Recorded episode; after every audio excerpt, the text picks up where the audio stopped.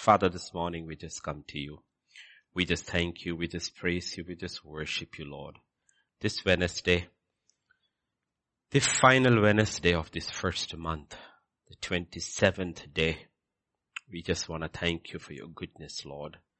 Now as we come to the ministry of the word, Spirit of God, we pray you would speak to us. We need you, Lord. We need you. We need you to speak to us, Lord. Teach us. Teach us constantly your ways. Show us your paths. Let your voice be there in our ear directing our footsteps. Guide us with your eye. We need that in this hour, Lord. When it gets darker and darker, we need more light, not less light. We need guidance every hour, every minute, Lord. Teach us, Lord. Speak to us, Lord. We surrender this time into thy hands, Lord. Everyone here, everyone around the world listening, and I pray the hand of God would rest upon all of us, Lord. Speak, Father. In Jesus' name we pray. Amen, amen, amen. So this morning, first, remember we look at our promise. That's a big picture. We have to look at that one promise and then everything starts fitting in. Enlarge the place of your tent and let them stretch out the curtains of your dwellings. Do not spare. Lengthen your cords. Strengthen your stakes for you shall expand to the right and to the left.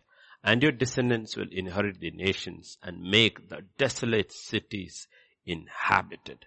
Okay, remember that's the promise. That's why even when Jesus was asked the signs of his coming, and all the signs are terrible.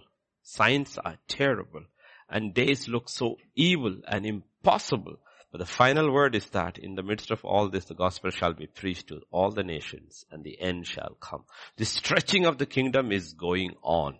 We may not see it in the visible, but no one really sees the work God is doing. God is always at work. As Jesus told his disciples, I and my Father at work from the beginning and still, if I'm right, that's John 5, 17. Okay. So today we will go to 2 Peter, verse 1, uh, chapter 1 and verse 10 and 11.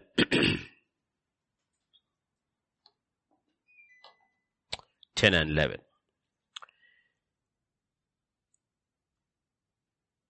Therefore, brethren, be even more diligent to make your call and election sure. For if you do these things, you will never stumble. For so an entrance will be supplied to you abundantly into the everlasting kingdom of our Lord and Savior, Jesus Christ. On Sunday we looked at do not be ignorant about spiritual gifts. Ignorance kills you or it deprives you of your crown in heaven. It can kill you and take you to hell if people do not know about Jesus Christ. They don't hear the gospel. You know, what happens? Ignorance can kill you. And then after you know the Lord, ignorance can still deprive you of the victory. The Bible says He takes us in triumph in Christ Jesus every day, every place. That's a promise. And that's an emphatic statement God makes Therefore we need to realize we're ignorant of spiritual gifts will be always like, uh, like a bird trying to fly with one wing or a man trying to function with one hand tied behind him. Okay, so please remember in the same way, the Bible here talks about be even more diligent to make your call and election sure. For if you do these things, you will never stumble. So what are these things we need to do? Look at that one verse and says, if you do these things, you will never. Does not say if you do this thing. It's not just one thing. These things, there are certain things we need to do. And it says if you do it and you learn the life habit of doing these things, living in them, walking in them, the Bible gives us an incredible promise. I mean, the word of God, God gives us a promise. You will never stumble. Why is this important? Because Peter knows the man who is writing, he's writing at his old age when prophets and men of God write in their old age. Those letters sometimes have so much weight because it's not just the Spirit of God speaking through them the Spirit of God speaking through a mature vessel. Like when you hear when you are young from the Lord and when you hear from the Lord when you are older in the Lord, not older in age, older in the Lord, your understanding changes. So Peter is the one who, this is his last words to the church. And he knows what it is to stumble, to fall. He knows in Luke chapter 22 verse 31 and 32. God had said, Simon, Simon, indeed Satan has asked for you that he might sift you as wheat. But I have prayed for you that your faith should not fail. And when you have returned to me, strengthen your brethren. Okay? He says, he knows what it is to fail, to fall so miserably. He knows. And his response is like, many of us, our response is like that, you know. The next two verses, his response is there, 33 and 34. Lord, I'm ready to go with you, both to prison and to death. And we respond like him. And he said, I tell you, Peter, the rooster shall not crow this day before you will deny three times that you know me. See, what is this? This is zeal without knowledge. Because zealous. But I want you, brethren, that you are not ignorant. Ignorant. Okay. Now if you ask Peter at this point, will you fall? He will say, no. Then I had zeal. Now I have zeal and wisdom. I will not fail. I have learned how not to stumble. How not to stumble. Why this is important? This is very, very, very important because when the actual shaking takes place, the actual sifting take place, and it's taking place. God has started 2020. He started shaking like never before and the shaking and the sifting taking place. What happens? People will fall left, right and center. They will fail they will fall. Look at, because stumbling is not an option. We have to be careful. Second Thessalonians chapter 2 verses 1 to 4. The Bible says, yeah, can we be a little faster so that we don't miss time? The brethren concerning the coming of our Lord Jesus Christ and our gathering together to him we ask you. This is the hope of the remnant believing church. Maranatha come Lord Jesus not to be soon shaken in mind or troubled. When all these things happen, don't be shaken in mind or troubled either by spirit or by word or by letter. As if from us, as though the day of Christ had come. Okay? He says, let no one deceive you by any means for that day will not come unless the falling away comes first. So warning is there. The day is not going to come before. Okay, Lord, please take me before I fall. God says no. There will be a tremendous falling away. Just sure that you are one who is, who doesn't fall away. Because you cannot fall away unless you are standing. So it's not people who did not hear the gospel. It is people who heard the gospel. It's people who received the gospel in one way or other. But they fall away. Why do they fall away? Because they were ignorant of those things they should have done so they would not stumble. That's why ignorance can kill you. Ignorance can kill you. Okay. So there's a falling away. And when that comes and the man of sin is revealed, the son of perdition, there will be lawlessness, the man of sin will be revealed. Let's go to the next verse. First Timothy verse 4 1. Again, the Bible says. First Timothy 4 1. Now the Spirit expressly says that in the latter times, in the last days, some will depart from the faith. Why? Because they give heed to deceiving spirits and doctrines of demons. Why did they fall from the faith? Because they did not these things. They did not do these things which would not cost them. Because why? They were deceived. Jesus warned about deception. Why are you deceived? Because you are not rooted in the truth. Why did you go to believe the doctrines of the demons? Because you did not know the doctrine of Christ. The doctrine of Christ. Therefore, Therefore we have to be careful. So when Peter is writing, he has seen the whole nine yards before he dies. He's seen people come to the Lord. He knows, sees people leaving the church, people falling away. Paul also sees that. John also sees that. Now these are the three apostles who have written who walked with Jesus Christ. One is John, one is Peter, uh, sorry, one is Paul, his, of course he was not the original group, and the other is Peter. Peter writes here, Paul will write in 2 Timothy about how the whole church in Asia has turned back and almost everybody has left him. And John talks about those, they were not of us. They have left us. The spirit of Antichrist is working. Deception is working. It does not mean people have left churches. They have left the faith. The doctrine has changed. The church is standing there. People are crowded. But it's not the doctrine of Christ. Something else has come in. So we have to be careful. So we are told to do by God certain things through the Holy Spirit, God, Spirit, His servant Peter, to the church. If you do these things, we will never stumble in our faith. so when we go back to first, second Peter chapter 1 and verse 1, all these things are being spoken. Okay, 1, 1, 1. Verse 1, not 10, verse 1.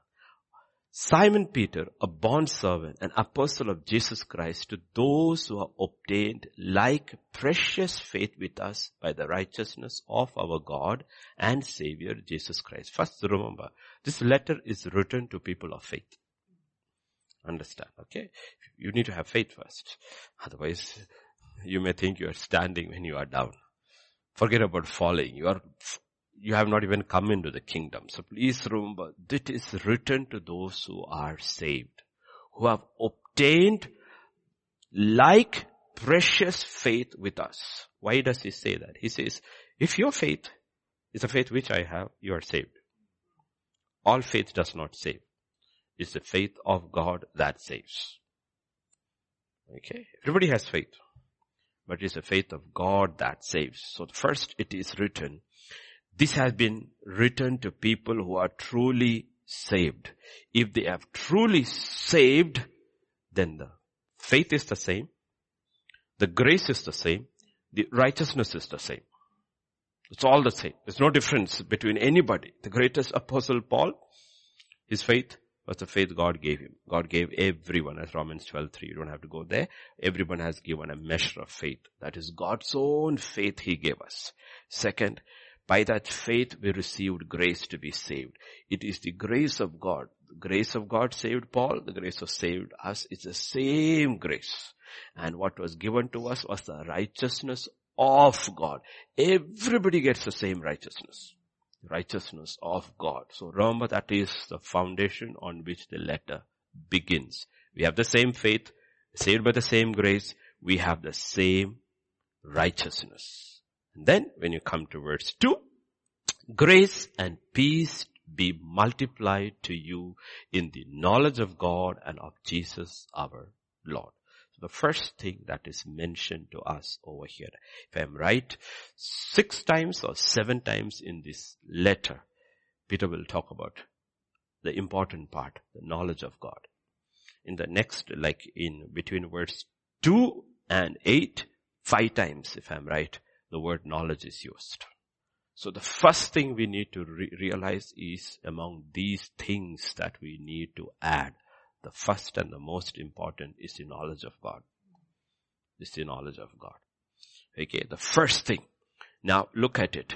It is the knowledge of God and of Jesus our Lord. It is not saying the knowledge about God. Listen, this is huge difference between these two. The knowledge of God and the knowledge about God. The knowledge about God are facts. The knowledge of God is experiential. Greek has two different words for that. One is gnosis, which is for G-N-O-S-I-S, gnostics, gnosis, which is basically knowledge, wisdom, and epignosis. Epignosis to be, to be translated is correct, accurate knowledge. But remember, correct, accurate knowledge of God is only given by God. It cannot be given by man. I can acquire, any one of us can acquire knowledge about God. Either through now preaching, giving you knowledge about God. It's second hand information. It is second hand. Anybody who is hearing is hearing it from me. You're not hearing from God. You are hearing from me. Second hand information. That is knowledge about God. We have the word of God. We read. We can gather a lot of knowledge about God, which is good, which is not bad. But it is still not accurate. Still not accurate until God comes into that picture and He speaks and He, even if you read the Bible and you memorize the entire Bible, if the Spirit of God does not come upon the word you read and speaks to you, your interpretation could be wrong. That is why scripture doesn't say faith comes from the word of God. Scripture says faith comes from hearing. Hearing. And if you don't hear, you have knowledge about God and knowledge could be correct. I'm not saying per se your understanding is wrong, but you have no guarantee because you're still using your mind, your learning, your knowledge, your wisdom to understand God. It is not God revealing himself to you through the word which he has written. Because that is where epignosis comes in. So what the Bible is talking about the knowledge of God. And it is something in which we will grow in eternity. All through eternity, we will be growing in the knowledge of God. The knowledge about God is more like facts, National Geographic, you know, book of records and all that. That is good. But ultimately, it will take you to hell if you do not have the knowledge of God. Hell is full of people with gnosis, the knowledge of God.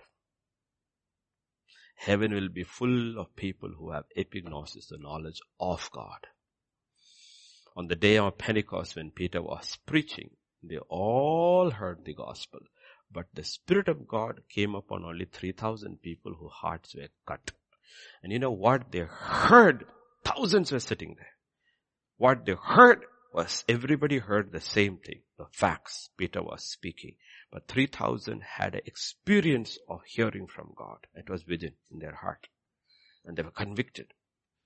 And that began the movement that is called the church. So please understand, faith is not of the head.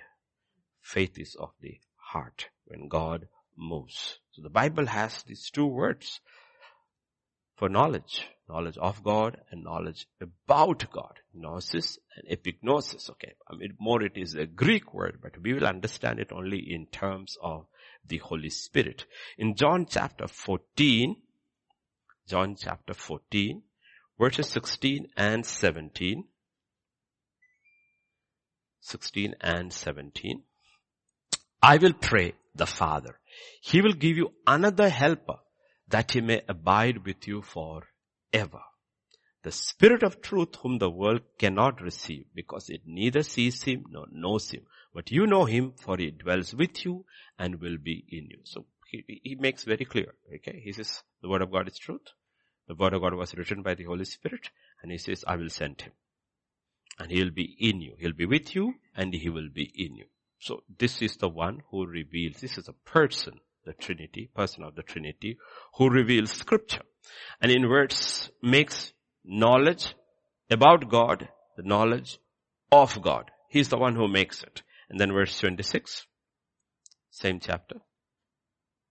But the helper, the Holy Spirit, whom the Father will send in my name, he will teach you all things.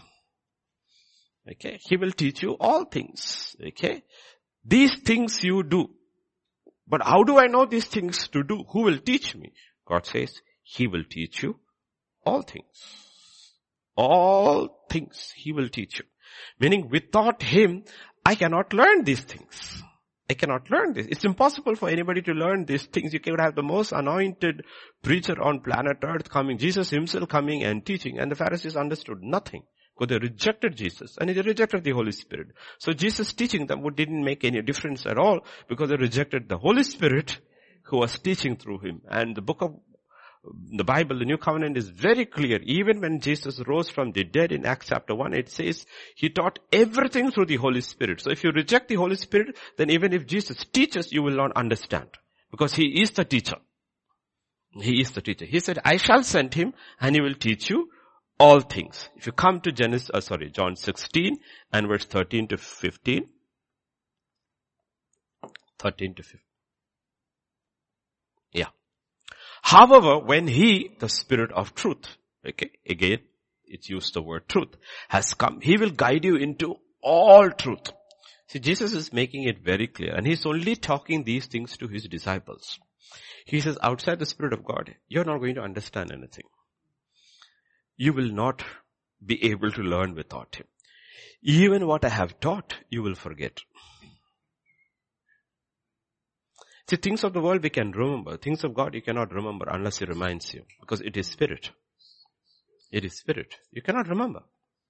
Things of God we can memorize our brain. You can memorize scripture. You cannot memorize revelation. It's not possible because it is spirit. It is spirit. And that's what God is. He will bring it to your remembrance. He will bring into your remembrance. This is, the human brain is the, the most fantastic creation of God. But he says, even that cannot handle me. You will need my spirit to handle me, handle my word without my spirit. And what happens? For he will not speak on his own authority, but whatever he hears, he will speak. Okay? Whatever. Can you just somebody give me a pen from there? Yeah.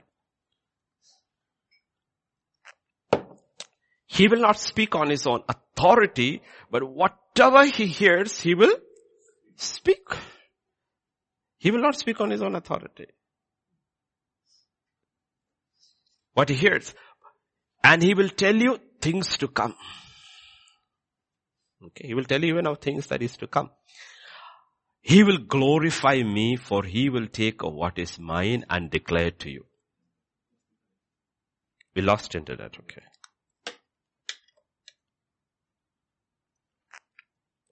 CTC 2 is working?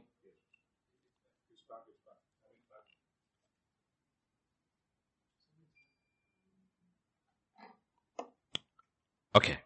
We are good? Okay. Please note this. Okay. All things that the Father has are mine. Therefore, I said he will take of mine and declare to you. Because what is the Holy Spirit actually doing? Because these things you have to be very, very careful. Because what is that? Grace and peace be multiplied in the knowledge of God and Jesus Christ. The Holy Spirit will talk about to us about Jesus and about the Father. And if he talks about Jesus, you have understood the Father because everything that is of the Father are mine, he says. And he will take what is of mine and reveal it to you. What is the purpose of the Holy Spirit to reveal the Father through Christ to us? The knowledge of God, not knowledge about God. Remember, that's where the Holy Spirit comes in. Without the Holy Spirit, we will not know. This is personal. This is personal. This is not an intellectual thing. This is a personal experience. It's like an engineer who's finished his engineering. Then he starts his first day of work. Suddenly he's with his machines. And you realize what you've got in your head. And the machines look like something you need to realize, and you know what happens? There will be a senior mechanic over there. You know who becomes his teacher? The mechanic becomes his teacher. He'll tell you, sir, this is the way it works, sir, this is the way it works. And has, did that guy go to engineering college? No. But he knows how the machine works through experience. He knows. Okay? So we need to study the scripture. We need to read the scripture. We need to memorize the scripture. But don't forget, we have been given a personal guide who will be with us and in us, who will teach us through it. And when he teaches us through it, it becomes experiential. You know what we are learning? We are learning about God, not about God. We learn God, of God. We have the knowledge of God. This is what Moses actually prayed. Teach me your ways. Show me who you are. And God taught him his ways through. He said, my presence will go with you. So who went with Moses? It was the Spirit of God. Okay. That is what Paul will say in Philippians 3 verses 8 to 10. And Jesus will say in John 17, 3. Indeed, I also count all things lost for the excellence of the knowledge of Christ. Please note it, not about Christ. Okay. People will not sacrifice everything for knowledge about something. Unless there are returns in it. He's not, he was a seminarian. He had gone into seminary. And he did not leave anything for seminary. He was hoping to gain much when he came out of seminary. But he's not talking about that. He's saying the knowledge of God. For the excellence of the knowledge of Christ Jesus, my Lord, for whom? Not for what? If you had come out with a knowledge about God, it's a DD, doctrine in divinity. But this is not a doctrine in divinity. This is the knowledge of God for whom I have suffered the loss of all things and count them as rubbish that I may gain not a degree and be found in him not having my own righteousness which is from the law but that is which through faith in Christ the righteousness which is from God by faith that I may know him it is always about a personal knowledge of Christ Jesus. In John 17 and verse 3, Jesus makes it very clear. This is eternal life that you may, that they may know you, the only true God and Jesus Christ whom you have sent. And this is what separates the scholar of the Bible and the believer. The scholar of the Bible knows only about God. The believer knows God. And that is eternal life. And it is the gap between heaven and hell. It's the gap between heaven and hell. That's the gap between Lazarus and the rich man. The rich man knew about God and he had a message of repentance in the hell. And he suddenly has discerned spirit of discernment also. My five brothers are not saved. But hell brought him to the reality that I only know about God. I do not know God. Okay, this is a huge, that's, that's what is eternal life? That you know God. God is not a theology. It's not a set of doctrine. It's a person. All the doctrines are wrapped up in the person of Jesus Christ. It's a person. Like I said, a lot of people who have gnosis are rotting in hell, sadly. In Daniel 11 and verse 32, this is what Daniel will say. Those who do wickedly against the covenant, he shall corrupt with flattery. The devil is able to corrupt people with flattery because they do not know God. They know about God, but they do not know God. But the people who know their God cannot be corrupted with flattery. Instead, they shall be strong and carry out great exploits. Those who know about God, he can flatter. They don't have a personal experience to stand upon and says, no, nope. We will not bend, we will not bow, we will burn. If a God wants to save us, He can save us. But if He doesn't save us, it's fine, but we know Him. And we know one thing, we only worship Him. Second Timothy chapter 1 and verse 12 again. Paul speaking, for this reason I also suffer these things. Nevertheless, I am not ashamed. Why? For I know whom I have believed. Not what I have believed. Actually what is people do? They make the statement of the Nicene Creed, which is a good thing. but if you don't know the person the creed is talking about and just repeat the creed, the creed is not going to take you anywhere. You know? Okay. The creed is good if you know the person. But if you don't know the person, the creed is not going to take you anywhere. So he does not talk about the creed. Though he talks about the creed in First Corinthians 15, 1 to 4. According to scriptures, according to scriptures, according to scriptures, according to scripture. But he says, you know, I know the one who's written in the scriptures. He met me on the road to Damascus. For I know whom I have believed. I'm persuaded he's able to keep what I have committed to him until that day. You see, a believer's rest is in a person, not in what he has believed but in whom he has believed. How do you know going to him? Well, I accepted Jesus on January the 23rd and then on 25th, pastor baptized me and I attended every service since then. That's not going to save you. A person. I know whom I have believed. Not what I have done.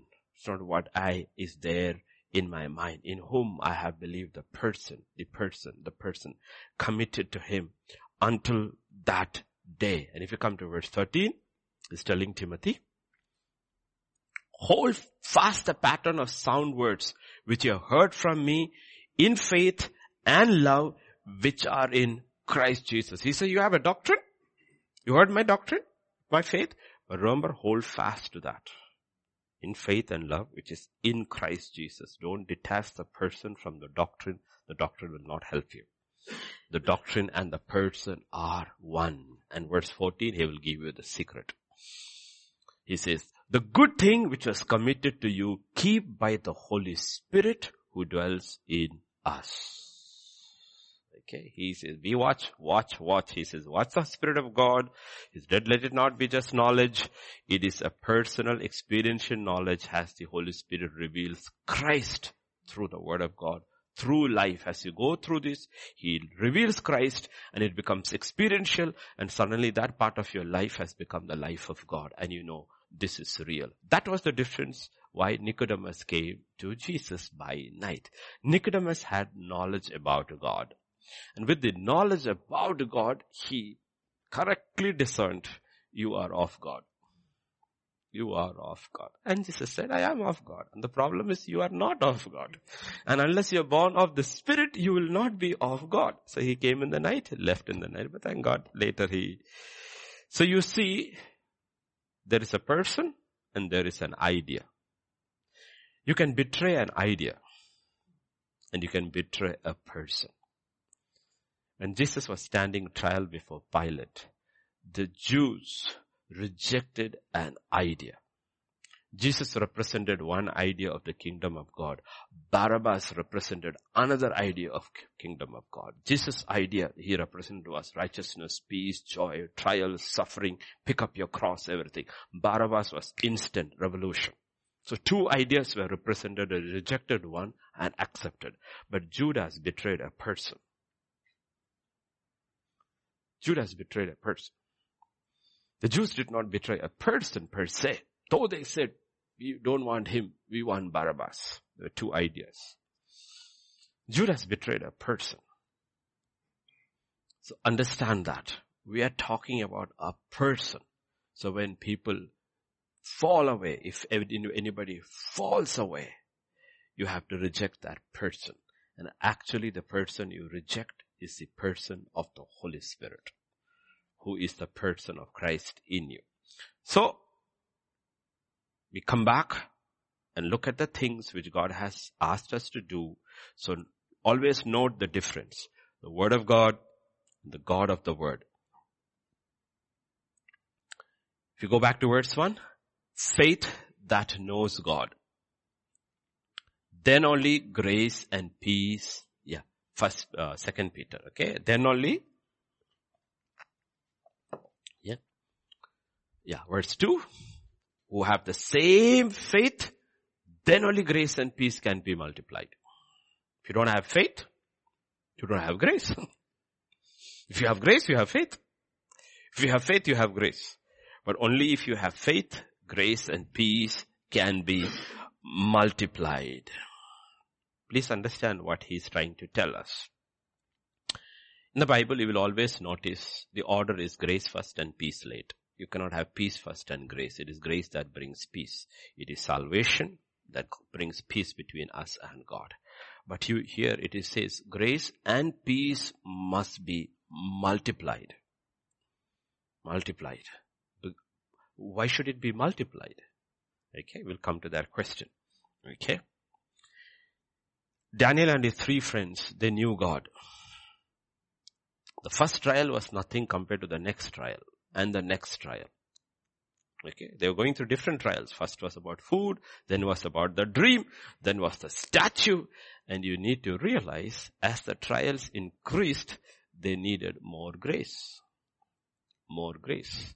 And if you need more grace, you need more peace to stand firm, stable, unshakable, unmovable in that situation.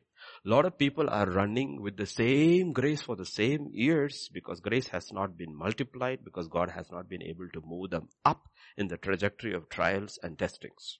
So they are running with the same grace. So they, they are at peace. But if you look at them, life is the same like in the children of Israel in the wilderness. There's no more tests.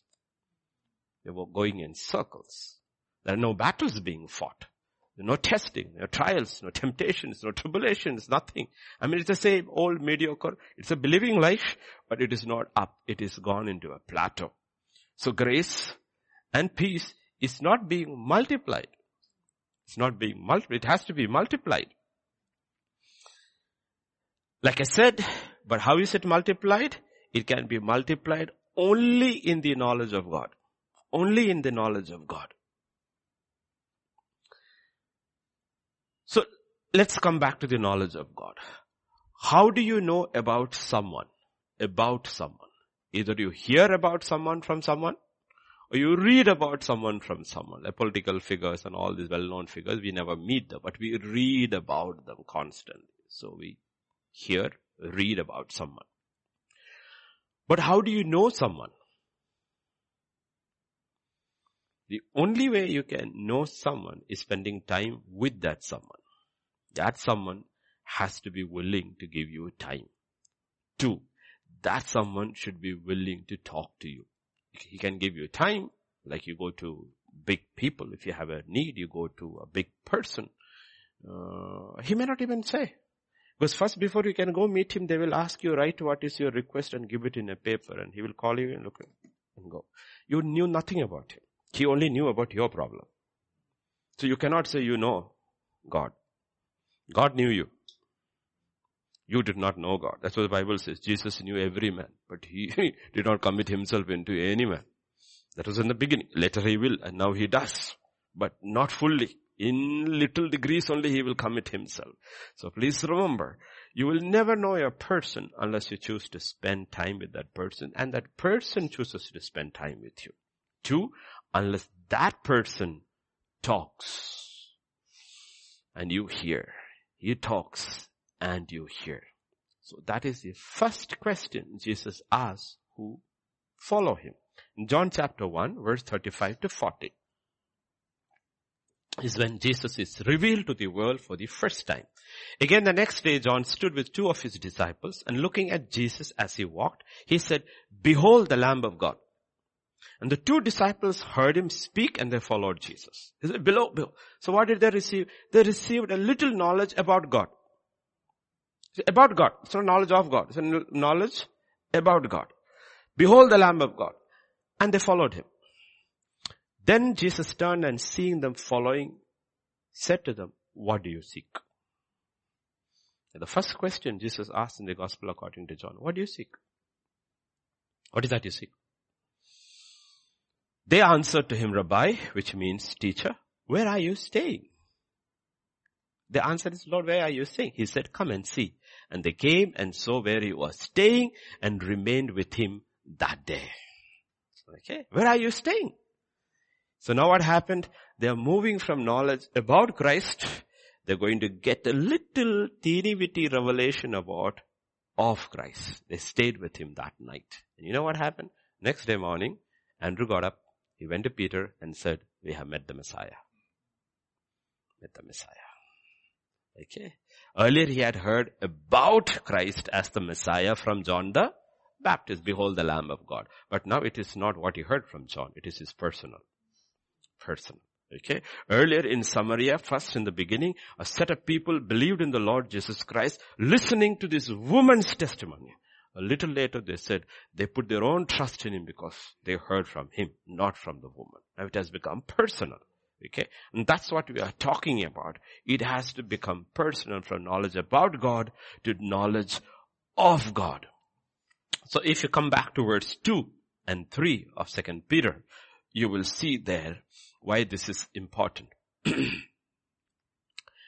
Grace is multiplied according to the knowledge of God. Peace is multiplied according to the knowledge of God. And verse 3, yeah, can I put it together? Yeah. His divine power has been given to us all things pertaining to life and godliness through the knowledge of Him. So peace, grace is multiplied through the knowledge of Him. Peace is multiplied through the knowledge of Him. Divine power is multiplied through the knowledge of everything of God is only multiplied or increased. It doesn't even say addition. God is so good. He says multiplication. He doesn't say minus, plus, or uh, division. He uses the term multiplication. If you want to receive something, multiplication is the best thing. Better than addition. He says grace, peace, power, everything is multiplied according to the knowledge of God. and the thing is there, this is the issue. God can give us everything. But what good is it if I do not know? No? No. Like, it's like, there have been times, really, I need money now. Scrapping the bottom of the barrel, but did not know there was much money hidden among many of my shirts by my wife. She forgot I did not know. Did it help me? No. no. Then one day, when you're taking your shirts off, huh? Where did this come from? Okay. When you were in need, was the money always there in your house? Did it do you any good? That's why God says, my people perish because of not, He didn't say because of lack. Lack means you did not give. Lack of knowledge, meaning you have it, but you do not know. You have it, but you do not know. so, God has given us every, His divine power has given to us all things. Not some things, many things or almost all things, all things that concerns life and godliness. What is the point? If I do not know. That's verse 4. By which have been given to us exceedingly great and precious promises that through these you may be partakers of the divine nature. How, how, do we, how do we receive everything God has given us? It is through promises. It is through promises. You know, those promises are great and precious. If I do not know the promises.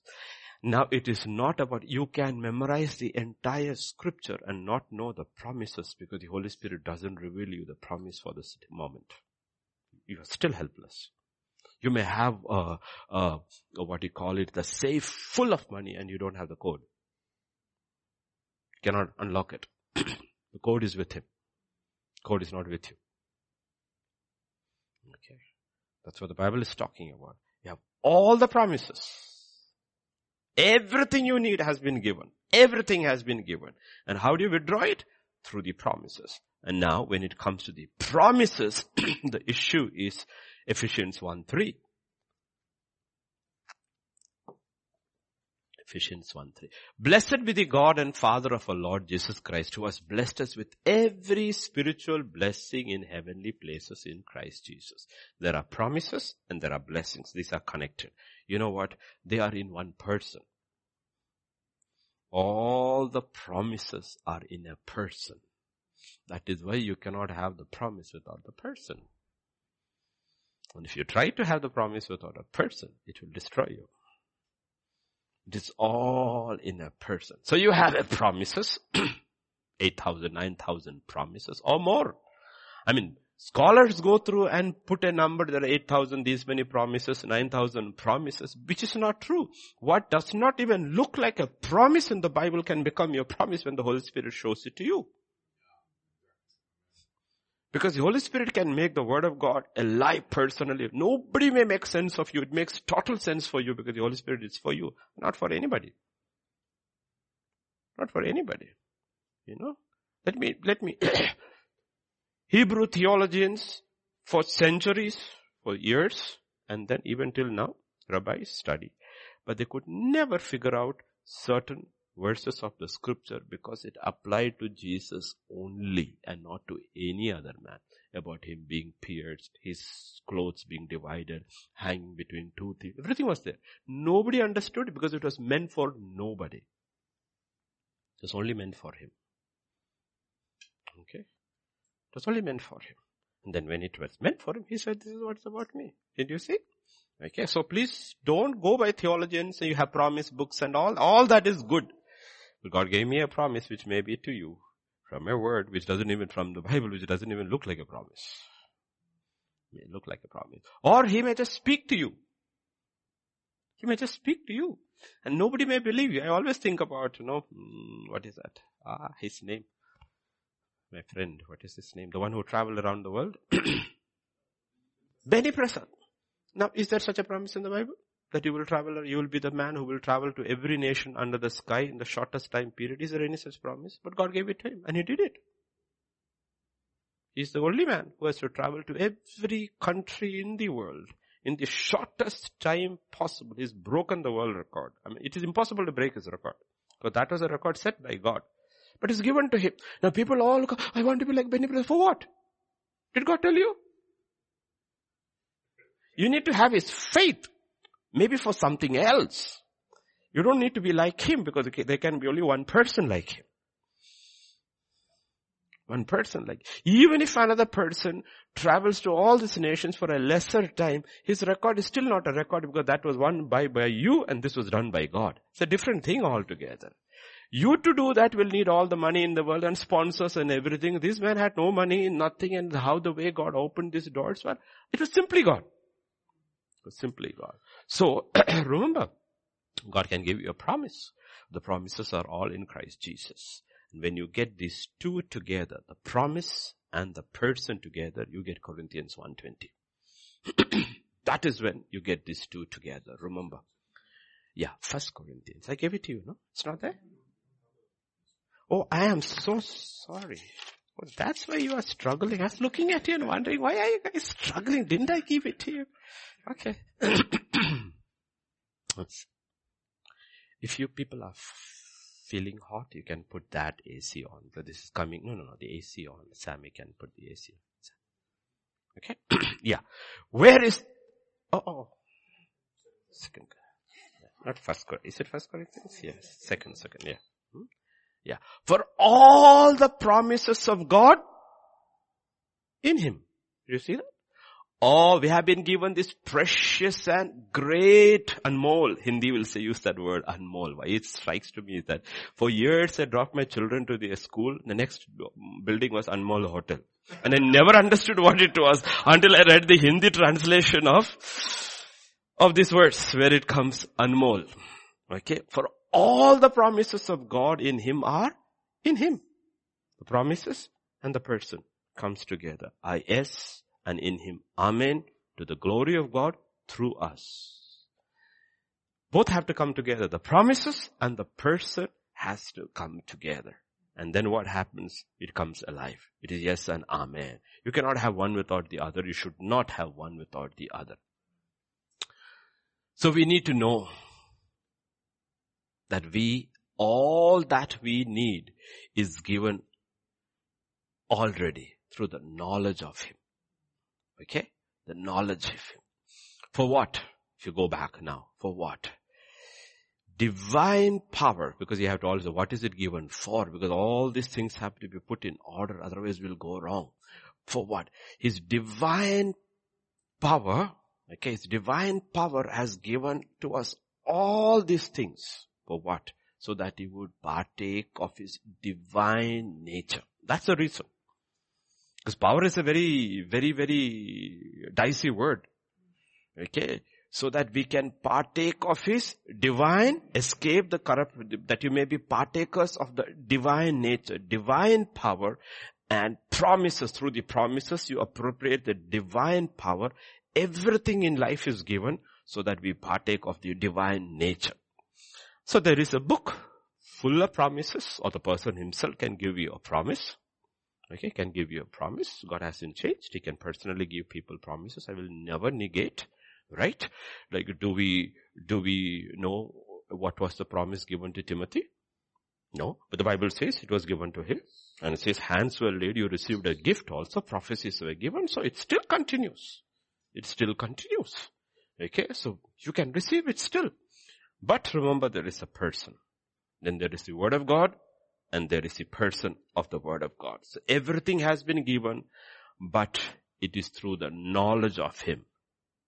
And in every situation that you and I will go through, the Bible says, you have the grace to overcome. Grace multiplied. And the peace to be unshakable as you go through that situation. Grace and peace be multiplied. But if you are not moving up, you don't need grace to be multiplied. Right? Yeah, let us, let us think about it. You know, government of India has this, if you are a central government employee or an employee, they have cities called B class cities and A class cities. If you are transferred in the so, same job from B class city to A class city, your allowances go up. Why? Because your uh, expenses go up, right? So if your life is stationary and you're fighting no battles, are not interested, why should he multiply grace for you?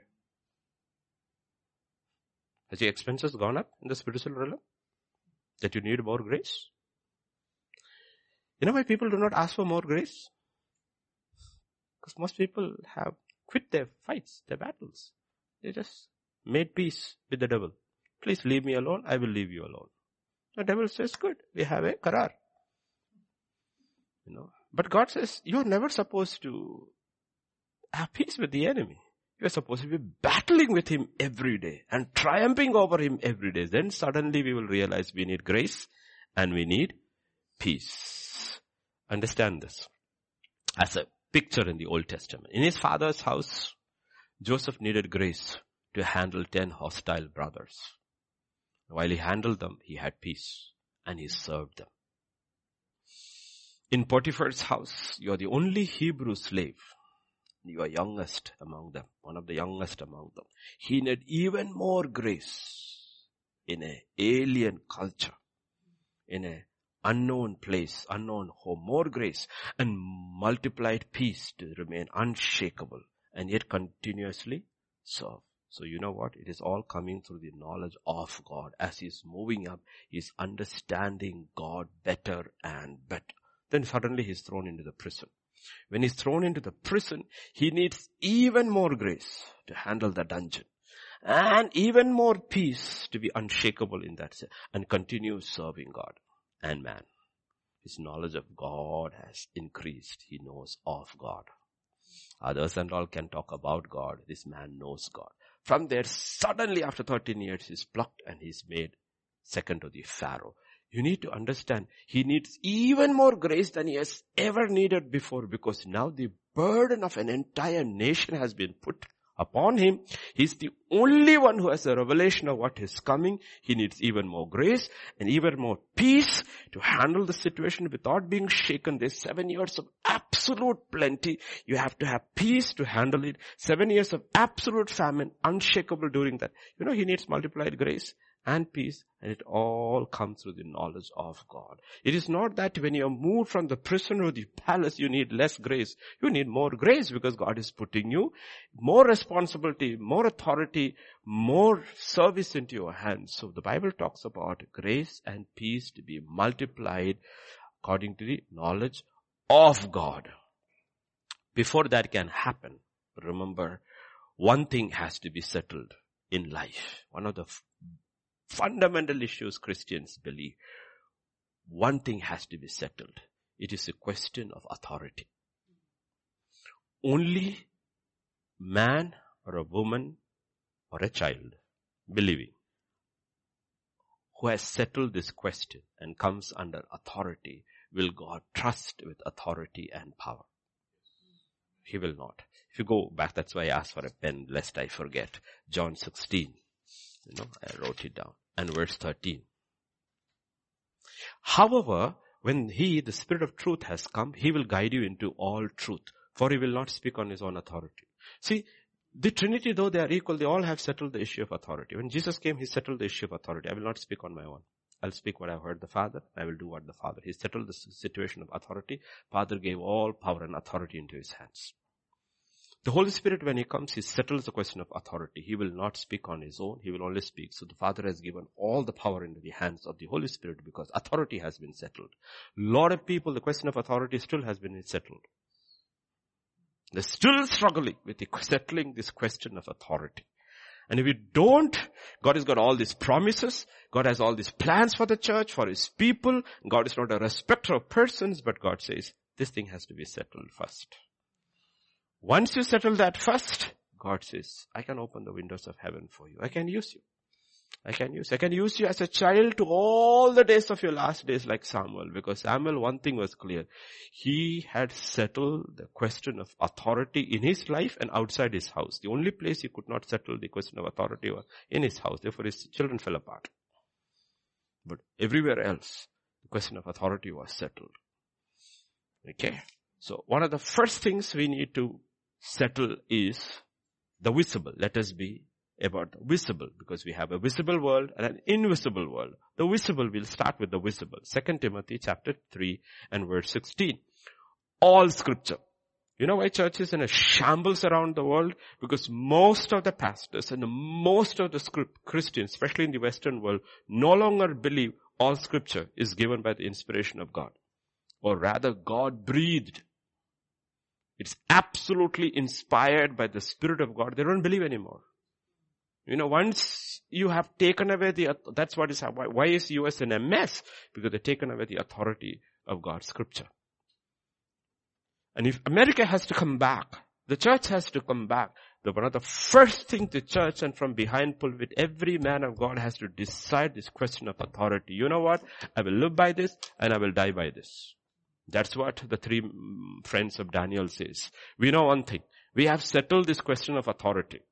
It is not about you or God. It is God always. It's always God.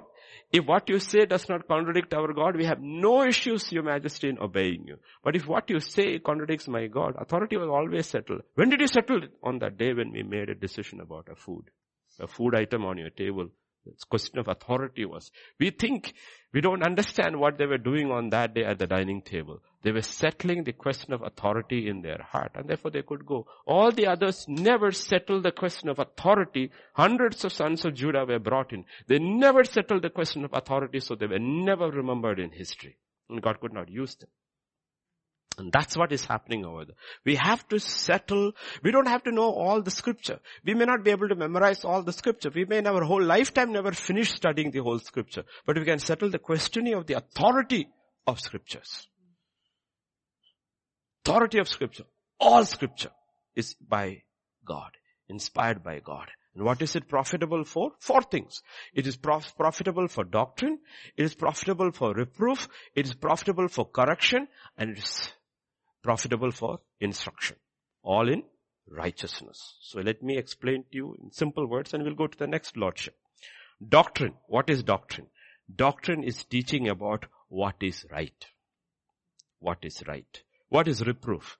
Reproof is teaching about what is not right. What is correction? Correction is teaching about how to get right. And what is instruction? Instruction teaching how to stay right. Okay? That is what. And you put all these rights together, it is called righteousness. Okay? It is called righteousness. So the first we have to settle down. If you have any doubt, we go back to the word. We don't back to culture. We don't back to culture. You know, we have this issue with the Western world always. Sadly, it always come now because now we are before this TV came in, live streaming came in. There was and oh, we love your wife, we love so much, but why does she have to cover her hair? Always that will come. Because we stand on the authority of the scriptures. When pastor, I mean, when you pray or prophesy, the Bible says you should cover. Not always. You don't have to walk around covering your head, but when you, when you're standing, when you, okay, when you're standing, meaning when you are ministering in the name of God. Now people will say Corinthian church was like that and that. Wait a second. Wait a second. Where did you get that from? Does the Bible say that? the Bible say that? No. Does the Bible? Does Paul say in that same verse that we have no other practices in all the, ch- any of the churches of Christ. So it was not connected with God. Then they will say, but doesn't the Bible say hair is given to woman as a covering? Isn't that there in the scripture? I said, yeah. But the problem, this problem is not about covering. The problem is about glory. Doesn't that same scripture say hair is the glory of the woman? So it is not about covering. It is about glory. Because if you don't reflect glory, you don't need covering. So the issue is not with covering, the issue is with glory. Understood? The issue is not with covering. You have to go deeper to understand what is this whole issue about. The issue is about covering, uh, glory. It's not about covering, it's about glory. Man should not cover his head because it reflects the glory of God. So it is not about covering, it's about glory. And we will understand when you go further, glory has got to do with righteousness. Has got to do with righteousness. Why did Jesus uh, get baptized by John? He said to fulfill righteousness. Righteousness. So there are a lot of things which we have to do and if you don't do it, we don't fulfill righteousness. It is not that we are not righteous, but we don't fulfill the righteousness of God. Okay? We do not fulfill the righteousness of God. So here what is happening is, this is where scripture comes. When you are in doubt, go back to the word of God. Don't go outside the word. Outside the word you will find everything in every culture. Don't bring it into the word of God. Because we are not a culture people, we are a kingdom people because this is God to do. Does that mean you are not saved? Of course not. Does that mean you're not filled with the Holy Spirit? Of course not. Does that mean God is not using you? Of course not. But He will hold you back. You may not hear certain things which God wants to tell you because our obedience still hasn't come to that point where you need to come. Okay. So this is just to give you an example of the authority of scripture. Authority of scripture. Second, the authority of the Holy Spirit in a person's life. Remember now the Lordship is We when we say, uh, I, I received Jesus as Savior, Lord and Savior. When you talk about the Lordship of Jesus Christ, what does it mean? It is the Lordship of the Holy Spirit whom God has given to us, because that is the Spirit of Christ. So this is the authority of the Word of God and the authority of the Holy Spirit. You cannot tell Jesus, I am under you, but I don't like this person who speaks to me. he says, that's I who am speaking to you. I am the one who was speaking to him. Do you know when I walked on earth, he says, you know what? I was absolutely under his lordship. Absolutely under his lordship. So it is the lordship of the Holy Spirit. Why? We want grace and peace to be multiplied. We have divine power to partake of the divine nature. Everything is connected with the knowledge of God. The knowledge of God, an issue is that the question of authority has to be settled. And the first thing about authority is scripture, because I and I, you have it. God has given us the blessing of being able to read. Others who cannot read are able, still able to listen. But even when you listen, you need to accept the authority of God. And the Thessalonian church, Paul had so much good to say about them because he said, I believe many of them could not read. And they did not have scriptures, but they heard. They said, when you came and when we came and preached to you, though you heard the word of God from men, you did not receive it as the word from men. You received it as the word of God. Therefore it worked in you. You know what? In the hearing from Paul, they had settled. When that man speaks, it is God speaking. Settled. God worked in them. Worked in them. And all the others who will, were not because now you don't have, you don't have scripture. You have only epistles and what is coming out of the mouth is basically epistles. And they received it as the word of God. But we don't have to go that way with preachers today. We listen to them, we agree with the word of God, and we agree. What they agree, what they say, we agree, and we receive it as the word of God. So that has to be settled. The Holy Spirit's Lordship has to be settled. When we are settling the Holy Spirit's Lordship, no to these things. Remember when the Holy Spirit comes, Christ comes. Acts chapter 5, 3. Do not lie to the Holy Spirit. You can lie and get away with almost anybody in the world. But you won't get away by lying to the Holy Spirit. So one thing you need to do, I need to do, we need to do is always be honest with the Holy Spirit. Don't lie to Him. First point of the Lordship of the Holy Spirit, you don't lie to Him. Second thing, Acts 5, 9. How is that you have agreed together to test the Spirit of the Lord? Don't test Him. The children test parents. No, they test parents. Don't test Him. Don't test Him. Acts 7.51. You stiff-necked and uncircumcised in the heart and ears, you always resist the Holy Spirit. Don't resist the Holy Spirit. It's all part of Lordship. Don't lie to Him. Don't test him. Don't resist him. Ephesians 4.20. Oh, 4.20. Next one. Don't agree. I think 4.19. One second. 30, 30, not 20. It was 30, 30, 30. What is the fourth one? Don't grieve the Holy Spirit. Don't grieve the Holy Spirit. You come to the fifth one. This is the order in which goes. Not necessarily, but there's an order. Fifth one. Do not quench the Holy Spirit. And of course, the most terrible one. Don't blaspheme against the Holy Spirit. Don't blaspheme against the Holy Spirit. And that's what's happening now. Many of the pulpits, they blaspheme the Holy Spirit by saying God accepts uh, gay lifestyle gay marriages, gay clergy. God accepts abortion. It is your choice. It's your body. When pulpits turn, you know what? They have blasphemed. They have blasphemed. It's not quenching. They're moving to the point of blaspheming the Holy Spirit by saying he is, he agrees to what we say. When he says, calls it an abomination. So don't blaspheme. So what do you do with the Lordship? These are the things which you don't do. What is that you do? You be convicted of the Holy Spirit. John 16, we saw that when the Holy Spirit comes, He will convict you. Be keep yourself. Be convicted of the Holy Spirit. Second thing, be empowered of the Holy Spirit. Is when the Holy Spirit comes, you will receive power and we need more and more power. Okay. It all goes with the knowledge of God. And third, be led by the Holy Spirit. This is how the Lordship of the Holy Spirit comes. So you have to settle this question of authority before we can ever move forward. The authority of the scriptures and the authority of the Holy Spirit. Then God says, everything can be multiplied. I can show you things. I can reveal to you things. I can use you to the uttermost. But these things have to be settled first. And if these things are not settled first, we can have all the promises and they are all yes and amen in Christ Jesus. We have been blessed with every spiritual blessing in the heavenly realms. We hardly partake of anything. The hmm. things have not been settled. Things have not been settled. It's all been given. That's what the Bible is. It's not saying will give. Everything in the Bible is always in past tense. When was this done? 2000 years ago. Okay? And the account has never been closed. It's still live, active. Okay. Only problem, we struggle with certain things. There was a story I remember a long time ago when I was young. I read a story about a young man. His father was a godly man.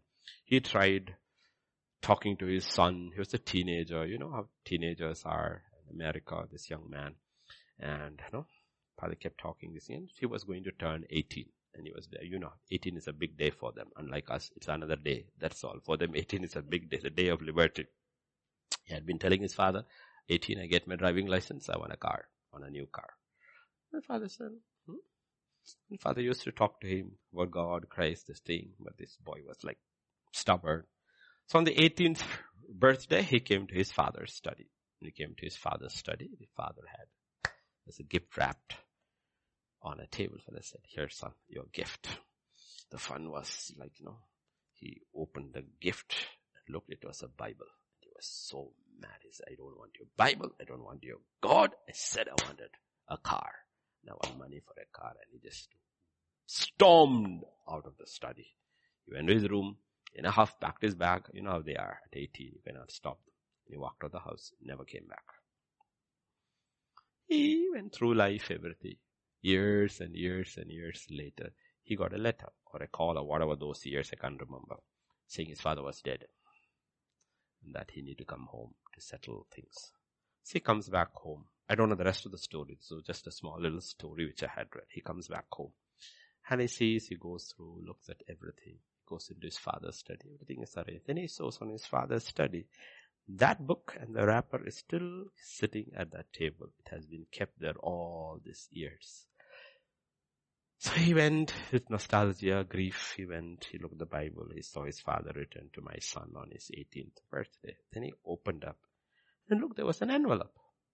He took the envelope out and he looked and there was a check. And in the check, he looked at the date. It was the date he had walked out of his house. There was a check in for five thousand or six thousand dollars for his car. It was there. And all these years, he had lived thinking that his father had not given him what he asked, but it was in the book. That's what God is, God is saying. Everything that you need has been given. You know the problem? The problem is the boy did not open the book. The boy did not know his father. He did not know his father.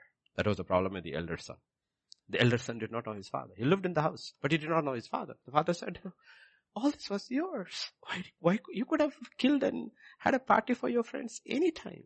Why did you think I was the person who didn't want you to have a good time? You see, one boy went out he didn't know his father. He came back knowing his father. Another fellow lived with him and he did not know the father. That's why God says, there is the word of God. There is the God of the word. Word of God. And if things are not settled, we will never grow in the knowledge of God. And God says, you know what? Grace will be multiplied. Peace will be multiplied.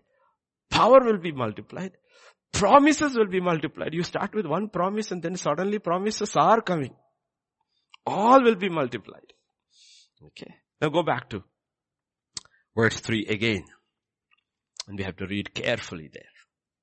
Second Peter, yeah. His divine power has given to us all things that pertain to life and godliness through the knowledge of him who called us by glory and virtue. Whose life? His life. Whose godliness? His godliness. Okay? His divine power. Because once you are saved, you have a target. Like, like Paul, we should have a target. You are the target. I want you. So it is His life and His godliness. It is not anything looking sideways. I want to be like that. I want to prosper. That is not the enlargement we are talking about. Enlargement is there. You see, this way if you enlarge it, after some time you'll fall into the ocean. That's only as far as you can go. But if you enlarge up, there is no limit. So if you want to put as a man has a target, there's a limit you will enlarge it. But if you put God as the target, you know, there is no limits. And Paul was very smart. He said, you know what? I want to be like you. I want to know you and you are the one I want. So we have to get it very clearly when it's talking about his divine power has given all things that pertain to life and to godliness. Whose life? Whose godliness are we talking about? The life of Christ and the godliness of Christ. Through the knowledge of Him who has called us by glory and virtue. How did He call us? By glory and virtue. We'll leave virtue out because virtue will be in the list. There are seven things mentioned about the one of them is uh, add to faith. What is that? Virtue and to virtue add knowledge. Knowledge will again come out. So we'll leave virtue out for another day. But let's go back. How did He call us? He called us by glory. What does that mean? He called us by glory. Where did glory suddenly come in over there? Let's look Romans 3 and verse 23. For all have sinned. And what happens when we sin? We fall short of the glory of God. All have sinned and fallen short of the glory of God. Now go to verse 21 onwards, let us read. Now the righteousness of God apart from the law is revealed being witnessed by the law and the prophets. Even the righteousness of God through faith in Jesus Christ to all and all who believe for there is no difference. For 23, all have sinned, fallen short of the glory of God, being justified freely by His grace through the redemption that is in Christ Jesus. So when God talks about glory, what is glory connected with? With righteousness. So how does God restore us back to glory? By bringing us back to righteousness. This is not the righteousness of man. This is not the righteousness of works. This is not the righteousness of religion. This is not the righteousness of law. This is the righteousness of God. The righteousness of God. That's why remember that day when we looked at Galatians 2.20, we said don't read NKJV, read only KJV because only KJV got it right because the faith is not the faith in God, in the Son of God, the faith of God. Faith is of God. Grace is of God. Peace of God. Righteousness is also of God.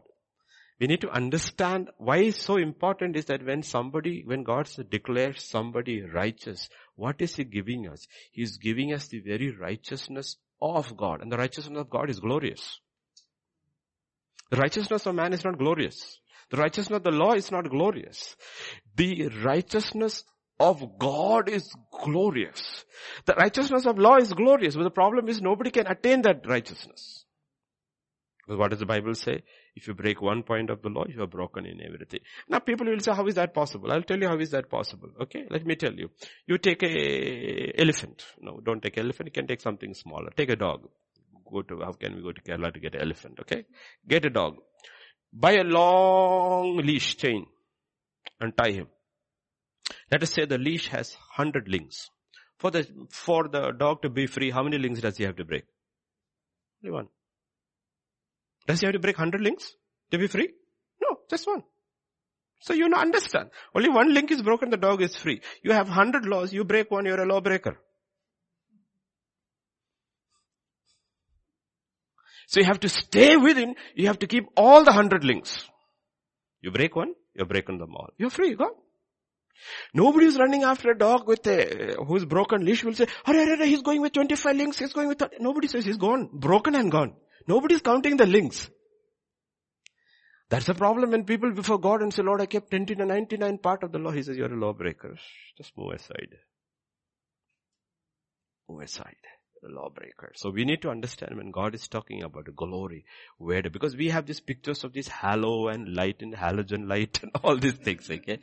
That is not glory. Where does his glory come from? His glory comes from his righteousness. His righteousness. When God justifies us freely through Christ Jesus, what is he imputing in us? He's imputing in us his own righteousness. That is the glory. Are we getting it? That is why we are, the heavens doesn't look at people the same way. Angels don't look at people the same way. When he sees the believers who put their trust in Jesus Christ alone and God's righteousness imputed, they see them as God's righteous. That's why it says no weapon that is formed against us will prosper. For every lying that rises against us, judgment we condemn it. For our righteousness is of God. Of God. It is See, the, the language is important. It doesn't say that our righteousness is by God. It is of God. Meaning of God means God's own righteousness. Okay, when, uh, when uh, the judge declares you not guilty, he's not giving you anything of his righteousness. He looks at the law, looks, okay. go. He did not give anything of him. And we don't want anything of him. For he may be a crook sitting on the bench. God is not just pronouncing you not guilty and giving you a chit. He's taking your, his own righteousness and imputing on you. And he says, you know what? You're not just not guilty. That was there in the Old Testament. You could be forgiven. You are being declared righteous like me. Just, it is not also that. It is not just you have not been sinned also. It is not even that. It is more than that. The very righteousness of God is given to us. And that's why but Jesus says, who can condemn you? Who's your accuser? Who can accuse the righteousness of God? That's what he means. Okay. When God is talking about Israel in the wilderness, he says, I see no iniquity in Jacob. What is it? He says, I've covered them with my righteousness. And I will deal them with her sons. That is what he's talking about. It is the righteousness of God. It's not just, I see, that is justification, just as if we haven't sinned. That is only one part of it. I haven't sinned. Does that mean I am righteous like God? No. No. To be righteous like God, God has to take His righteousness and give it to me. Impute it into my soul. No. He forgives me. He takes everything off me as if I just did not sin at all. I'm, I'm, I'm made innocent. just not I'm made innocent. I've been imputed the righteousness of God. And that's the glory what the Bible is talking about. So please remember, when uh, Paul talks about, Peter talks about it. These are the last words of this great apostle and he has now great depth the Holy Spirit is able to speak to him more clearly now than on the day of Pentecost because he has grown, multiplied in grace and peace and the knowledge of God. And Bible says we have obtained like precious faith. We have obtained like precious righteousness. You have been restored back to glory. You have been restored. The glory of God. That what are we reflecting now? We are reflecting the glory of God. So when God's children walk around, we reflect the glory of God. Why? We have the righteousness of God and the angels know. Otherwise, how will angels into whom God is sending them to be ministered? Because He knows in the spiritual realm, everyone has glory. And the others don't have glory. We have glory. We can't see, the world cannot see, but they can see because we have the righteousness of God. And they are sent to us to minister because we are carrying the righteousness of God. Are we getting the picture? So, when we come back, okay, when we come back, let's come back to uh, 2 Peter chapter 1. Uh, go to verse 4. We have been given to us exceeding great precious promises that through this you may be partaker of what? The divine nature. That's the divine nature. But God is perfect in righteousness. We have been imputed with righteousness. We have to grow in righteousness. If you go to Luke chapter 2 and verse 40, you will see this. And the child grew. Who is the child? Does he have the divine nature?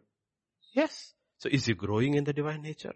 Yes. He's growing strong in the spirit, meaning he's growing in the spirit. He's growing in wisdom and grace is being multiplied and the grace of God was upon him. So he has a divine nature, but he's growing in the divine nature. God has given us divine nature. But the question is, are we growing in divine nature? And it is important that we grow in divine nature. When God imputed His righteousness into us, what He imputed is His own divine nature. That is His nature. What is His nature? He's righteous. In all His ways righteous. Moses understood it only in the last day of his life. He understood, he said, you know what? Now I look back, I realize all your ways are right. There is nothing unrighteous you can do because of your divine nature. What is the nature? Your divine nature, you are righteous. Therefore, everything you do is righteous. Okay. So he has imputed, now he says, grow in divine nature. And now, nature is important.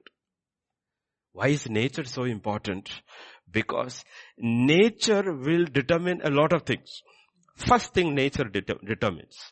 Nature will determine appetite. Pig likes slop. Why? So pig's nature. Dog likes going back to its vomit. Why? Because the dog's nature. Sheep likes green pastures. Why? Because the sheep's nature. Are we getting the picture? God says, your nature will determine your appetite. So if you have been imputed with the nature of God, your appetite also will change. But you have to learn to train your appetite. You have to grow in that appetite. Our nature will determine our appetite. So grow in the spirit, the person who wrote the scriptures. Grow in the knowledge of God, the life of the person who wrote the scriptures. And grow in grace. That's what Peter will say, his last line. Grow. You have the appetite. You've been given that appetite because nature determines appetite. Now grow in grace. Grow in the knowledge. Okay? Grow. Because nature, divine nature will determine divine appetite. Human nature will determine human nature. So pigs have a nature, dogs have a nature, sheep have a nature. Some animals will drink, you have to watch um, National Geographic. Animals will like water where flies are. Most animals will come and drink, but sheep don't.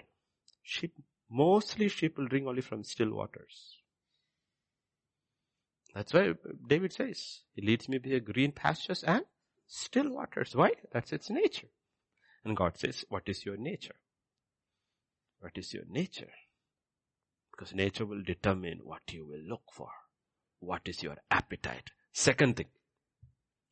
Nature will determine behavior. Nature will determine behavior. Okay, let's look at fish. What do they do? Yeah, don't go there, don't go there. We haven't come there yet, okay? What do fish do? Fish swim. Why do fish swim and not walk? Because that's their nature. Birds fly. Animals crawl, walk, stand, whatever animals do. What is the reason? Because that is their nature. What do saints do? They walk by faith. Why? That's their, how does God work? By faith. Okay. Saints walk by faith. That's 2 Corinthians 5, 7. Walk by faith. Why? Because they realize only faith can produce the righteousness of God. That is Romans 1, 17. So what is your nature? It produces behavior. What is the behavior? Fish swim, birds fly, animals run or walk. But God's children walk by faith why? That's your nature. Why? God walks by faith. God doesn't go to a lab and do many, many testings before. He just does everything by let it be, let it be, let it be by word. And what does the child of God do? He does exactly the way he hears from God and he does. Like Jesus did. He hears from God and he does. He looks at what God has said and he does. Because why? That is his nature, his appetite, sorry, his nature determines his behavior. Third thing, nature will determine your environment. Fish live in water, not in air. Birds prefer the air. Animals prefer the land. Your environment, Hebrews 12 and verse 14. What do God's children? Pursue peace with all people and holiness without which no one will see God. This is the environment we want to live in. Why do we, why do we pursue peace? Pursue peace. No? No? We pursue peace because that's the environment we have to live because we know we don't want people messing up the peace which God has given us. That peace is, has to be protected. So we know I need peace with God, I need peace with men. So we settle all issues with men and some people we stay away from because they disturb our peace. But we have to do it. The Bible, the book of Proverbs is full of staying away from people who disturb your peace. We don't have to go and mess up our peace with people who do not give us peace. Okay, the Bible says as far as possible within you pursue with men, peace with men. So we have to guard our peace because that is the environment in which we live. What is the environment? Godliness and peace. Okay, so fish live in water, birds prefer the air, animals like the land, Saints prefer the environment of peace and godliness. Righteousness, godliness, holiness. No, you put righteousness and holiness together, you get godliness. Okay, a simple equation. Math, my simple math equation. You put righteousness and holiness together, you get the life of God. What is that? Godliness. What is God? Righteous and holy. Okay, so you pursue peace with man. And you pursue holiness with God. So you have an environment. Why? Your nature determines your environment. Your nature determines your appetite. Your nature determines your behavior. Your nature determines your, and that is how you check whether you're walking by faith, whether you're really saved or not. How do I know really saved? Because you know what, once the nature comes in, things start changing. Your appetite starts changing. And people keep on saying that I cannot read the word of God, I fall asleep. You know what, go check your nature. Because how come you don't fall asleep when you read Mills and Boon? sit late in the morning and, oh, I was looking for a man like that to come on a white horse. Nobody is coming. He's already come and gone 2000 years ago. And you don't receive him, you're looking for some dude who will come and mess up your life. You can sit and read that for hours together, no problem. You can sit before the TV, watch for hours together. You know what is the problem? The problem is with your nature.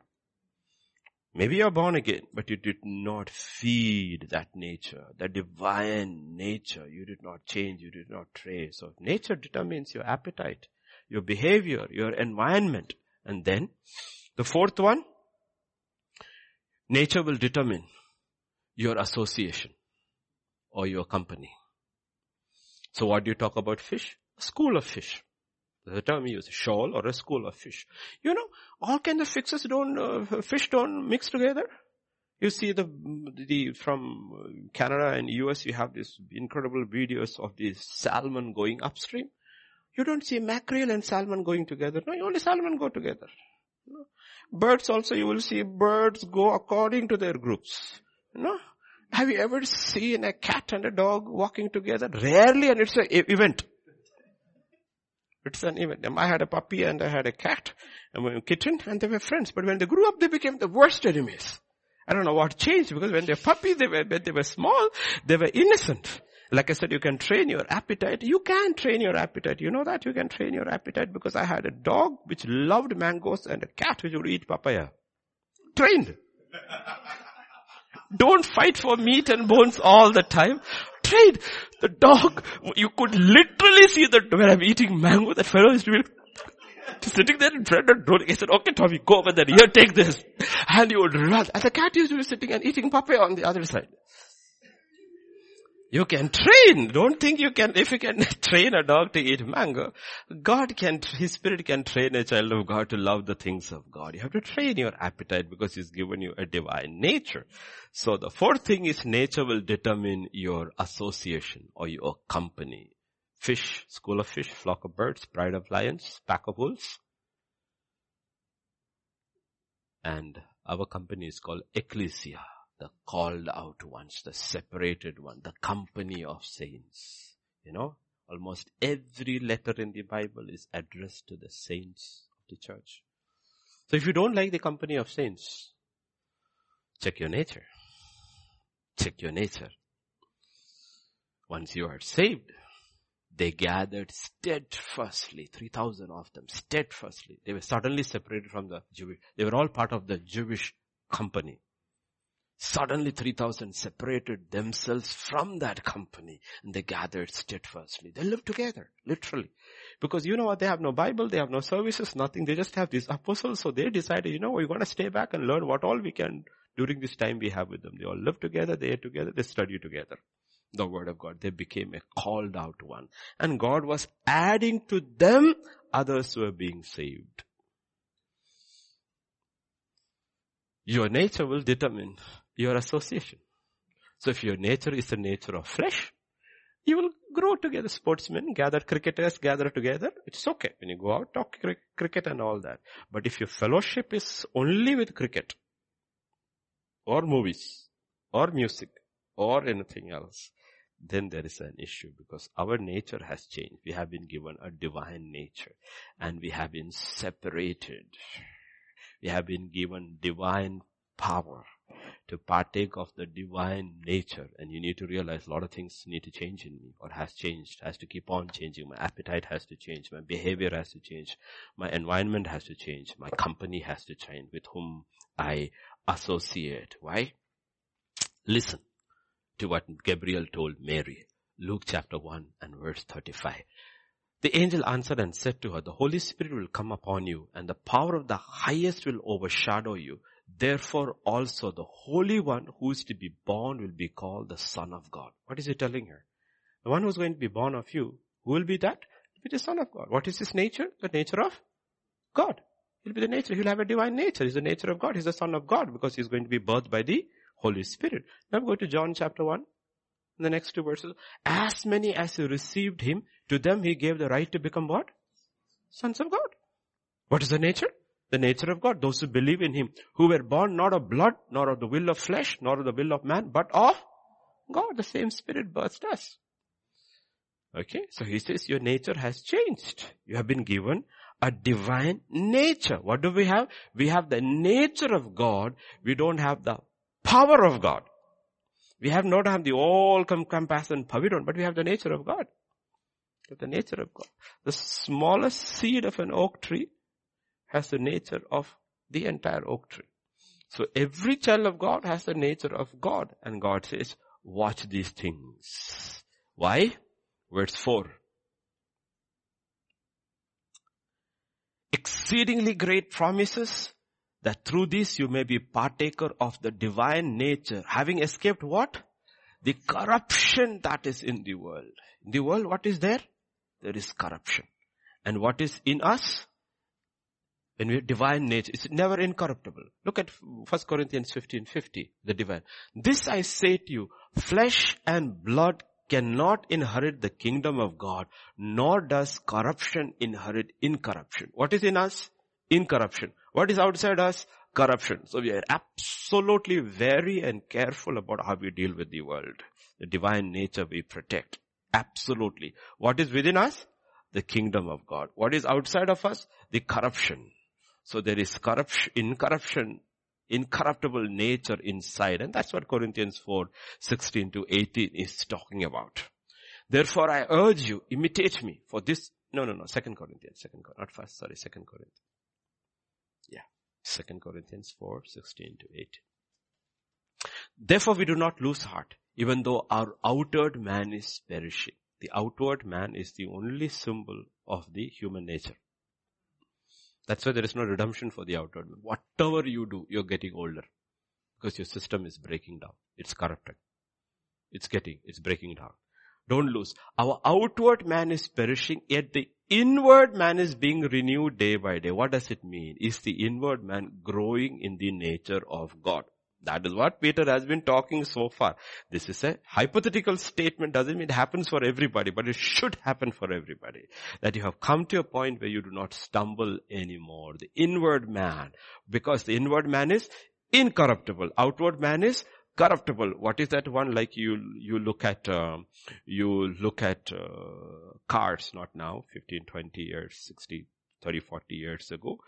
If cars were from Calcutta or Chennai or Mumbai, the second-hand value was very low because they did not have that paint which could not handle the sea wind.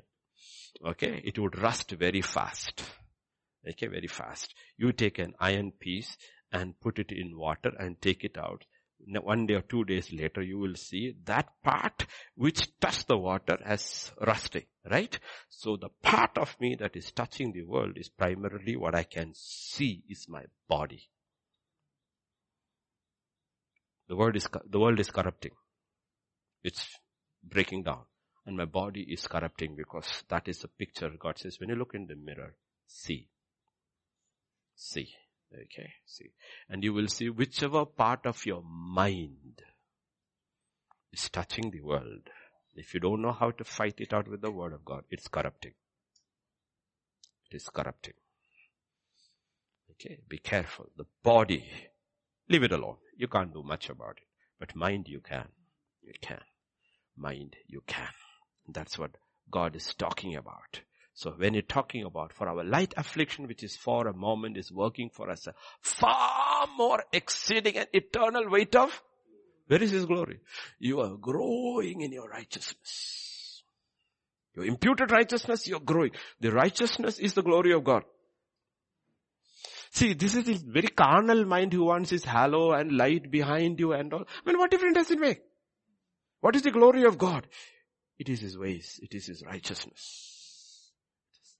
That is why Satan was cast out. As soon as sin was found in, he was cast down because he was marring the glory of God. And as soon as man who was reflecting the glory of God fell, he was cast out. Because he fell short of the glory of God. His glory is reflected in who he is. He is righteous. He is holy. That is what we call godliness. Righteous and holy. And that's what gets marred. So Bible says things which are seen are temporary. The things which are not seen are eternal. It is permanent. So what happens over here? So there is incorruption inside, incorruptible nature inside, that is a divine nature that is growing, and corruption outside. The things visible, the things invisible. So we need to know very carefully. My appetite is changing, my behavior is changing. My environment is changing. My association is changing. And I'm growing in divine nature. For all that what has God given us, He has given us these exceedingly great and precious promises through which I receive the divine power to partake of the divine nature. So divine power is given for change. And divine power is appropriated by divine promises. Do you get that? Divine promises. Now, coming to divine promises, let me tell you something. Promises are many. Promises are many. That's why we need promises. We don't understand the promises. We will not know how to appropriate the divine power to bring the divine change required. Okay. Like last week, Biden was very busy. Executive order after executive order after executive order. And one of us was freezing the deportation of the illegals who have got in. Yesterday, the Texas Attorney General Paxton had filed a suit in a federal court. He won. So temporarily, Biden's executive order has been put blocked. Okay, why? Texas sued the federal government's executive order and the judge looked in the law and he found it was not in accordance with law, so it has been temporarily been blocked. Okay? So what does it mean? Unless you know the law, you cannot block anything. There are hundreds and hundreds and hundreds of laws. The attorney has it. Now it is Texas. That doesn't mean the whole of Texas did not go to court. Attorney General Paxton on his behalf, some attorney in the government is filing it. And when he files it, he will have to say according to this section, to this section of federal law, this is not valid. And the federal judge looks at it and says, okay, I'm ordaining a temporary injunction. It is frozen until the case is settled or it goes to higher court. Are you understanding the process? In the same way, John chapter 14 and verse 26. NIV. Oh, is that NIV? Are sure? Okay. My NIV says the other NIV. Okay. When, okay, counselor. I mean, the US they understand counselor. Counselor means advocate. That's what they call the garden. When the advocate, the Holy Spirit, whom the Father will send in my name, He will teach you all things. See, this is a law manual. This is a law manual. Okay, this is a law manual. That's why it's called the old covenant and the new covenant. You have the law and the spirit of the law. You want to file a suit and win it, you need an advocate. You need an advocate. So God has given us an advocate. Are you feeling cold? You can switch it off. Okay. You don't have to shiver. hmm? Pardon? Yes. But the comforter, counselor, helper, intercessor, advocate. He's an advocate. So God has given us an advocate. We have a book and we have a personal advocate, attorney who represents us. And Jesus has given the power of attorney to the Holy Spirit in my name. You know what power of attorney is that? Power of attorney is like if I have a property to sell, I could give power of attorney to Pastor Vijay and he can sell it in my name. He can sell it him. But I am only giving him connected with one particular property. God, Jesus has given all things into the hands of the Holy Spirit, power of attorney. So Holy Spirit is not representing, representing himself. He's representing Christ Jesus. Power of attorney has been given to him and he is the advocate. He is the advocate. So without him, we will struggle because these promises are there. Okay, we have an advocate on earth right inside us. Then when we goof off, 1 John 2 1, my little children, these things I write to you so that you may not sin. If anyone sins, we have an advocate with the Father, Jesus Christ the righteous. Why is there an advocate with the Father? Because there is an accuser before the Father. All the time. Okay, sleepless fellow is there over there. Okay, even if we kick down, he still keeps going up to accuse us. So there is an accuser there and we have an advocate. Understand, these are all connected with promises. If you don't have promises, you have nothing to stand on. We have been given exceedingly great and precious promises and these promises are God's word certified by God. So we stand on it and there is an advocate who will speak to us. This advocate will speak for us. Thousands and thousands of promises. The Holy Spirit leads us to the promises of God. So on the day of Pentecost, Peter, Acts chapter 2, Verse 38 and 39 says, Repent and let every one of you be baptized in the name of Jesus Christ for the remission of sins and you shall receive the gift of the Holy Spirit for the promise is to you and to your children and to all who are afar off, as many as the Lord our God will call. As soon as he spoke through the Holy Spirit, 39, it became scripture. And you know what? We all became heirs to that promise. It's a promise. I will receive the Holy Spirit. Not only to them, every generation. Why? It's a promise of God. A promise of God. Okay. So he begins with a promise. Begins with a promise over there. Okay. Romans 9, 8 and 9, 9. That, that is those who are the children of flesh these are not the children of God, but the children of promise are counted as seed. Who are we? We are children of promise. Okay, the promises are, remember, great and precious. And what was the promise? For this is the word of promise. At this time I will come and Sarah shall have a son. What is the promise? The promise is at a time I will come and Sarah shall have a promise. The problem is at the time when he comes, Sarah cannot have a child. She is 90 plus. Her husband is almost 100. They cannot have a child. So that child was not born by the will of a father.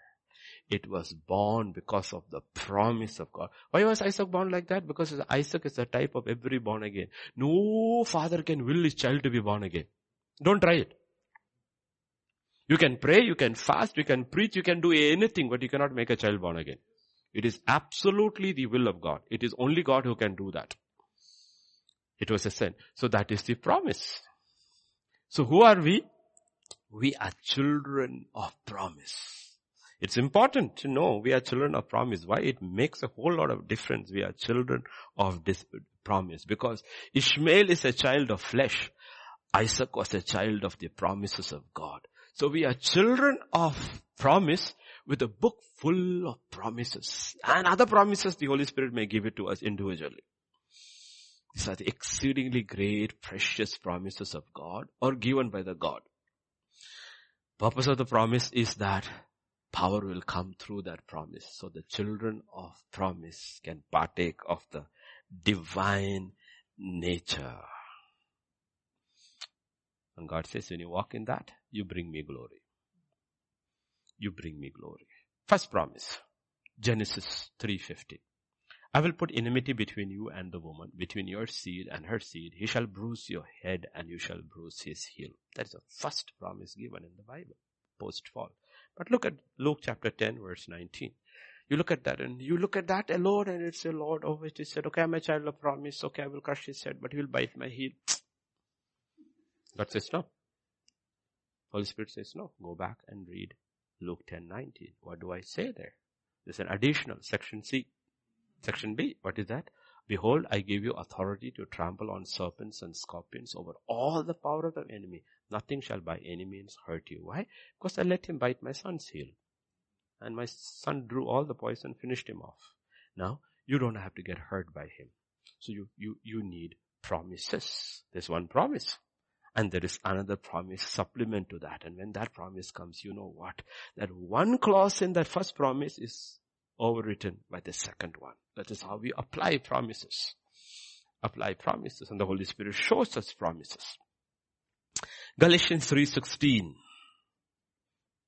now to Abraham and his seed were the promises made. He does not say, and to seeds as many as of one, and to your seed who is Christ. So what does it mean? All the promises were actually made to Christ. Are you getting it? All the promises were made to Christ. Every promise was made to Christ. And what does Abraham and Christ? What does Galatians 3.29 say? If you are Christ, then you are Abraham's seed and heirs according to the promise. You know why this is coming? Because just giving you a little thing to look at what promise means in second Peter. What does it mean? We have these exceedingly great and precious promises. And Galatians 3, 18. For if the inheritance is of the law, it is no longer of promise. Do you understand why it is so important? It is promise. If you have to receive anything from God because of law, then you have to work for it. You don't receive anything from God because you work for it. You receive things from God because of a promise. Because of a promise. That's why it is important. Because it's of a, that's why the Bible doesn't in second Peter, it only talks about promises. If inheritance, if you are receiving anything because keeping the law of God, it is no longer a promise. But God gave it to Abraham by promise. And what is that promise? How does it give it? We come back again back to the Holy Spirit that the blessing of Abraham might come upon the Gentiles in Jesus Christ that we might receive the promise of the Spirit through faith. So God's answer is what? He has given us the Spirit of God. And He's given the Word of God. And He says through it, everything starts falling into place. So tonight, we won't get into conditional and unconditional promises. Are conditional and unconditional promises. But note this. These are the words of Apostle Peter, his final words. So we have to be very, very careful about this because a lot of people miss out things. Either they are ignorant about the promises of God. They're ignorant what the promises are for. And they're ignorant about the gifts of the Holy Spirit. So many things we are ignorant about. And God says, my people perish because of lack of knowledge. So, we have obtained, recapping, same faith of God. Through that faith, we have obtained the same righteousness of God. We have the same divine nature of God inside. Now we need the knowledge of God, not about God. Knowledge of God. It has to become personal. It has to become personal. And God says, in that knowledge, grace and peace will be multiplied. And everything pertaining to that divine life and godliness has been given through the knowledge of Him. And He has called us by glory and virtue, meaning He's restored us back to the glory that was lost. And we have promises through this. And through these promises, we partake of the divine nature. Like I said in the beginning, nature will determine appetite, it will determine behavior, it will determine your environment, it will determine your association. And he says, if you do these things, we haven't looked at all those things, God says, you can make your election sure and not even stumble. There's a whole lot of other things which we need to, but it all begins with the knowledge of God. The knowledge of God is given through the Spirit of God. That is what made all the difference. That's where the Lordship of this Word, authority of the Word of God, which was written by the Holy Spirit, and the authority of the Holy Spirit. As I close, let me give you a ride. This is the last thing the Lord told me. You see, in the world we have many blood groups, but only one bloodline. It's the bloodline of Adam. There's only one bloodline, split into so many blood groups. Jesus did not have Adam's bloodline. Bloodline is determined by the father. It's not determined by the mother. Jesus did not have Adam's bloodline. Jesus was born of the Holy Spirit. Okay? Are you getting? We were born of the Holy Spirit. We have our father's bloodline, but we are born of the Holy Spirit. In the old covenant, life was in the blood. The new covenant, life is in the spirit. Not that difference. The old covenant, life was in the blood. The new covenant, life is in the spirit. That is how we have only one spirit. Everybody has only one. We have different bloodlines, blood groups. It doesn't matter. Adamic bloodline does not matter. We are born again by the spirit. And in the new covenant, life is not in the blood.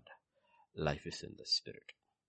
Okay. And that's where the Holy Spirit comes. And the church's actual issue is with the Holy Spirit.